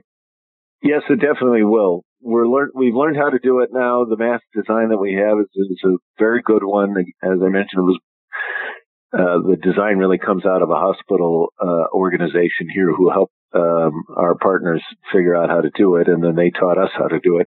We've already had other hospitals call us and say, "Could you make some for us?" And you know, I think the world has changed now. Uh, I've been to Asia on business and seen young girls in Tokyo, Japan, walk across the street on their way to school in their uniforms, wearing masks, and you know, it's much more common in Asia than it is it has ever been in the United States. But I, I think we're going to all start wearing masks, particularly when we're in close quarters on airplanes or any other kind of closed environment. And I think it's going to last for quite a while, even potentially past the vaccine, which we all know is not likely to be found in the next couple of months. So we think this is going to be something that we can serve uh, another way we can serve our community during this really tough time is by continuing to make masks, and we plan to do that. And Paul, you guys also make scarves, beautiful looking scarves. Could they go in conjunction with the mask? So the you know scarves not just necessarily around the neck, kind of go around the the bottom part of the face and and what you're what you're doing there. Could those two things go in conjunction with one another? Well, that's actually something that uh, we're going to look at. Uh, a friend of mine is the chief operating operating officer. He's actually one of our board members of a pretty well known company called Duluth Trading Company, and he was saying that they typically up until two weeks ago uh, when the CDC said that maybe masks are actually a good idea after all. He said up to two weeks ago they sold gaiters, you know, those neck gaiters that people wear when they're skiing and uh, outdoor in cold weather. They would sell 600 a week, and as of uh, two weeks ago, they're now selling 6,000 a day, and they've run out of wow. it. So, um, you know, how people do their covering is going to be a, a point of style. It's almost going to be like, you know, uh, scarves uh, in general for women, not just cold weather scarves, but you know the kind of scarves people wear in the summer and and uh, act as an accessory. And then uh, neckties for men. You know, what colors do you want in it? How do you want to uh, accent what else you're wearing? I, I think that you know, we'll see a, a lot of creativity with face masks and gaiters and other things. We don't make scarves with elastic in them, so you need something that holds it tight against cheeks. Otherwise, it's just a uh, you know, it's a mouth covering, but doesn't really deal with the issue of particles in the air. So you want, we're going to put um, metal strips on the outside of the mask so that people can bend this, the metal strips to form to the bridge of their nose like a, you know, a breathe right or some kind of thing like that that you see pro athletes wear and people wear when they have colds. So we're, going to have something like that on our mask. We don't have them yet because we haven't been able to get the nose pieces in, but ultimately we'll have those for a little better fit on these things. I know what that, I know what it's like to wear glasses with one of these masks without a nose piece and the hot air just goes right up and fogs up your glasses. So you, you gotta have something to, to tighten it up. You mentioned a moment ago about the blankets that you guys do for the military. You've got foot soldier military wool blankets and throws and uh, you do a lot with uh, with the military. You know what how that is uh, very near and dear to my heart. Talk about the things that you are doing from a blanket perspective that uh, goes in conjunction with our friends in the military. Well, a lot of the servicemen and women who listen to your show are very familiar with our blankets. We do every cadet who goes to West Point gets a West Point blanket made by Faribault Woolen Mill, a beautiful gray blanket with a gold stripe on it and a black stripe on it. Uh, and uh, we sell a version of that. The Army doesn't want us to sell the exact same one, but we sell one that's pretty close on our website. And then we make green uh, woolen blankets for the Army and uh, sell to them, and they outfit uh, soldiers all around the world with those blankets for keeping them warm. And, and we also sell them to the Navy with a big U.S. emblazoned on them. Stenciled on. It's not woven in, but it's stenciled on. And those are sent to the Navy and the Navy distributes them then distributes them then to the Coast Guard and the Marines as well. So I don't know what happened to the Air Force, but we, we make uh, blankets for every branch of the military except those who fly in the air. Maybe they don't need blankets up there. I'm not, uh, uh, we'll see. But of course, there are Navy pilots who sleep under them. So anyway, we've been doing that since before World War One. The uh, West Point blankets go all the way back to the early 1900s. So if you look at pictures of General Pershing, I think you can see uh, our blanket underneath the saddle of one of his uh, famous pictures of him standing with his boots next to the horse out in the Presidio. And my daughter got married uh, in San Francisco, and we stayed at the Presidio for uh, a real lifetime experience. And there were pictures of General Pershing all over the place, and uh, I think I saw one there. Anyway, it's we've been doing it for a long, long time. We often have people who are out of the uh, army now come in and, and want to buy the West Point blanket in particular uh, as a gift or uh, to buy another one for themselves. So it's something we're very proud of. We got a letter about four weeks ago now, right as everybody was starting to shut down. We were wondering if we were going to have to shut our plant and what we were going to do if we had to. And uh, we were talking about it among our leadership team, and all of a sudden a letter arrives from the Undersecretary of Defense uh, telling us that we are critical and essential because we are part of the supply chain for the military, and we are, you know, serving our men and women in uniform. So um, we'll do about 50,000 blankets this year for the military. There are other suppliers who also do them, but uh, not to West Point. And um, the, the other suppliers a couple of them are shut down. So we're doing more this year than we ever have before, at least in recent memory. So it's, uh, it's, you know, makes our employees feel really good. You know, when you're doing something for people who sacrifice the way our military people do and you bring a little home to them, it, it's a great feeling for our people as well. They feel like they're serving the old, the old line from World War II. They also serve who sit and wait. And I think our people feel like, you know, we also serve who make great blankets for people. Talk about the rest of, of the products that you guys have available because it's not all just for the military. I mean, you have beautiful wool blankets and, and oh, all yeah. the standard sizes. Talk about that as well. Yeah, the company's been around since 1865, so 155 year history. We're right on this beautiful waterfall in the Cannon River. Our plant has been added out to about four different times since the late 1800s when the company moved into this building, or the first building in, in that area. And um, we, one time, many years ago, sold a third of the blankets that were bought in the United States in a given year. So we've been around for a long time. The company's been through some classic American manufacturing hardships. It was shut down for two years and, uh, the looms and other weaving equipment were sort of mothballed and were almost about to be packaged up and sold to Asia, where most of the production has gone over the last 30, 30 years in, in this industry. And instead, a family here in the Twin Cities decided to buy the mill and reopen it. The Mooty family, which is a terrific family who care deeply about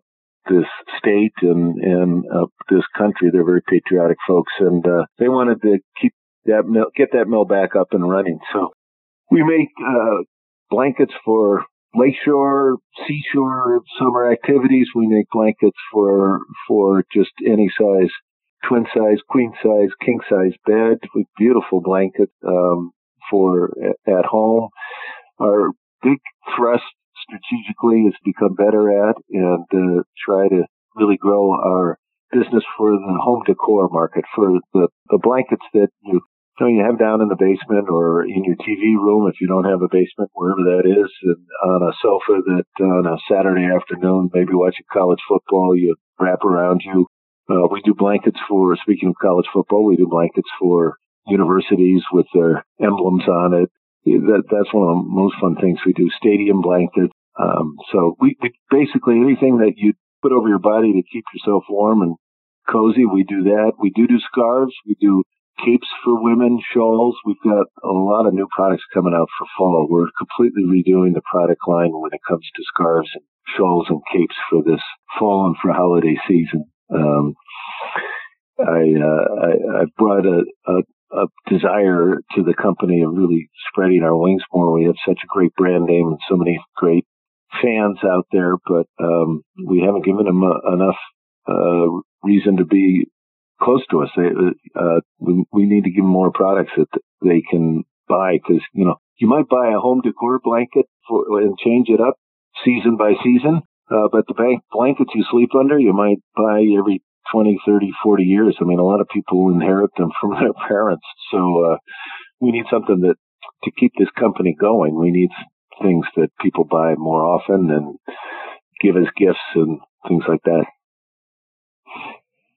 Paul, I've been a, a fan of, of the accessories pretty much every place that you've been. And you've got some nice accessories available online right now. You've got some coffee sleeves and some wine bags and coasters and, and keychains and things of that nature. Talk about those. Well, you know, one of our best selling items actually is a uh, coffee cozy because people want something that's a little classier than than faux rubber to uh, put around a coffee cup or a beer can. So uh, those are extremely popular.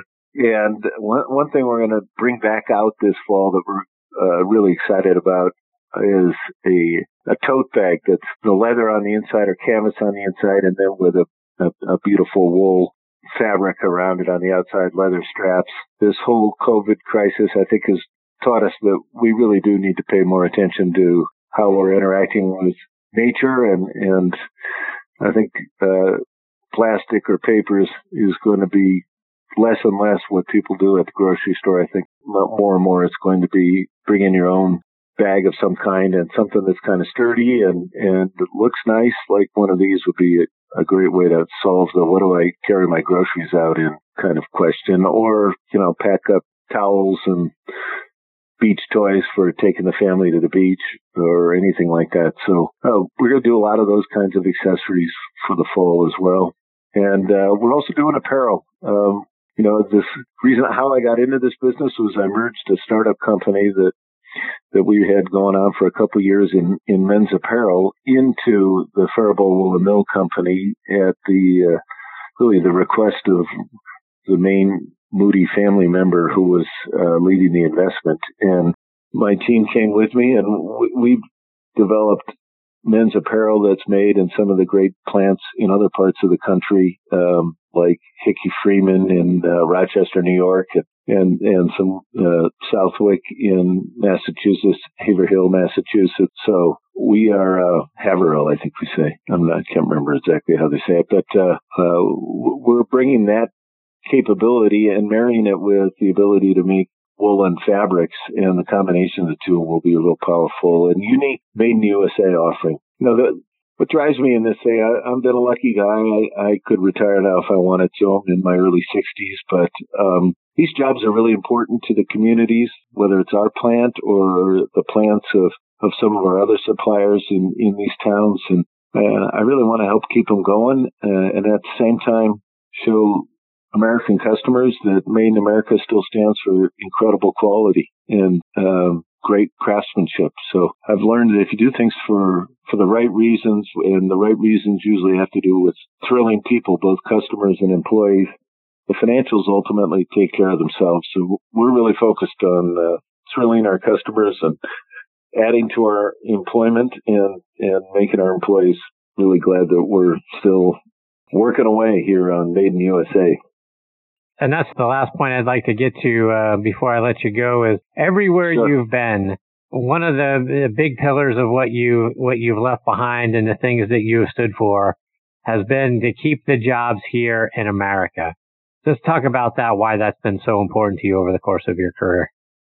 Well, I just felt like uh, in the 70s onward, you know, and yet until today, we've just been too willing to let our manufacturing base go overseas. It's not that I'm against uh, free trade. I'm very much in favor of free trade. I understand we have a global economy now, but uh, you know the worst thing that ever uh, happened to me when I played baseball as a kid. I loved baseball, and you'd show up, and for some reason your team didn't get to play because somebody forfeited either your side or the other side because they didn't have enough players. We, we've been forfeiting manufacturing in this country at several levels, and it's an industrial policy issue uh, at our national government, but it's also a question of just will and um, and willingness to uh, to stay committed to these jobs and to these people. And, you know, not everybody can program computers or wants to for a living. And we certainly don't want everybody flipping hamburgers for a living either. Not that,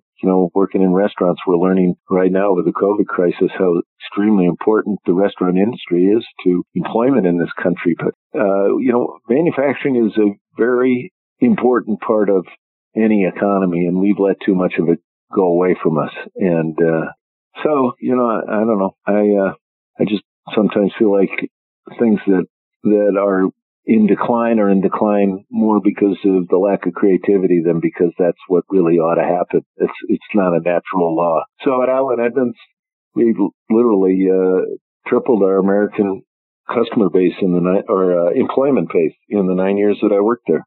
And uh, that was, you know, 600 new American jobs that were created uh, off of a base of about 300. And that was the most uh, rewarding thing I'd ever done in my life. And uh, I just like to continue doing that here at Faribault Mill. Faribault is a gorgeous town. It's got a whole bunch of buildings on the National Register of Historic Places, about 25,000 people an hour south of, of the south edge of the Minneapolis city limits. And as I mentioned, it's on actually two rivers. There's a famous school there where Sidney Crosby uh, went to high school to learn to play hockey. It's called Shattuck St. Mary's. Zach Parise went played hockey there too. A bunch of NHL players have gone through Shack, and uh, that's an old school that that converted from a military academy into an academy that just wanted to have excellence in the in three or four different pursuits that they knew would be important to young people who might be willing to go to southern Minnesota for school, and hockey was, of course, number one. And they're in tennis now and golf and uh, acting and music as other things that kids go to. So it's a great town. And these are really important jobs in the town. They're really proud of the company. Obviously, it bears the name of the town, and they want to cheer us on. So it's fun, really fun to, and, and just gratifying to make a difference like that. Well, Paul, let our listeners know how can they uh, how can they shop and see all the all the great products that you guys have available online, and how can they follow you and and the company on social media as well? Yeah, we're on all the social media sites. Uh, the company is spelled F A R I B A U L T, Faribault Mill. So it's faribaultmill.com and on Facebook and Instagram at Faribault Woolen Mill. You can find it and uh, please check us out. We, we've got 20% off for people who sign up uh, for their first order. And, you know, this, as I mentioned, we're on a huge new product development kick for this year, and there's going to be a lot of great stuff coming out. We have some terrific blankets coming up for Mother's Day, which was a great Mother's Day gift. So, um, yeah, please, faribaultmill.com. And Chris, you're great. We uh, really appreciate the chance to be on your show. Thank you very much. Absolutely, Paul. You've been one of my favorites over the years. I can't thank you enough for your support and coming back. Best of luck uh, with everything. Stay safe and uh, and healthy, and I hope you'll come back and update us as uh, as new product lines become available and new things are out there. I hope you'll come back and talk about it. We'd love to. I'd love to do that. Thank you, and you too. Stay safe, stay healthy, wash your hands. Indeed. Thank you, Paul. Take yeah. care, my friend. All right. Thanks, my friend. Bye bye. See ya. That's a, uh, the great Paul Grangaard. And again, faribaultmill.com, the site and the company. And he's been doing great things. And it, it's been an honor to, to know Paul over the years, get to know him better and better. And like I say, met him when uh, he was CEO of Allen Edmonds. And, and one of the, one of the most wonderful things that he continues to do, no matter where he's gone, is supporting our military personnel. They had great boots and, and things that they offered when they were at Al, uh, Allen Edmonds and now here with the blankets for the military and uh, and now like partnering with the Minnesota Twins to to support our uh, our hospital heroes and help keep them safe on the front lines. Uh, like I say, in the hospitals and the medical offices up there in Minnesota, and hopefully that continues to spread across the country. And I can't thank Paul enough for everything that he's done for our military, everything he's doing to help lead uh, more jobs to to stay here in the U.S. And then, like I say, for uh, COVID-19 and and supporting the local hospitals up there in Minnesota. All fantastic things. As they continue to come out with great products, we'll continue to ask Paul to come back and be a part of the show so you can hear all about it. Right, folks, it is time for me to put a bow on this episode of Next on the Tee. My sincere thanks to Joe Daley, Andy Traynor, Tim Cusick, and Paul Grangaard for joining me tonight. Please check out our website, nextonthetee.net. On there, you'll be able to see what our guest schedule looks like and uh, you'll be able to come back and, and check us out. Hopefully, you're making us a part of your uh, your weekly golfing content, and if so, thank you so much for doing so. You can also stream the show on a lot of great sites. Podcast.co. Those guys have been absolutely outstanding for helping us grow our, our listenership internationally. We're on Apple Podcasts, Google Podcasts, Podbean, Spotify, iHeartRadio, Audio Boom. If there is a favorite podcasting site, we're probably on it. Folks, thank you so much for choosing to listen to the show tonight. We know there are a lot of podcasts, a lot of golf podcasts out there that you can listen to. We can't thank you enough for making Next on the Tee one of them. Until next week, hit them straight, my friends.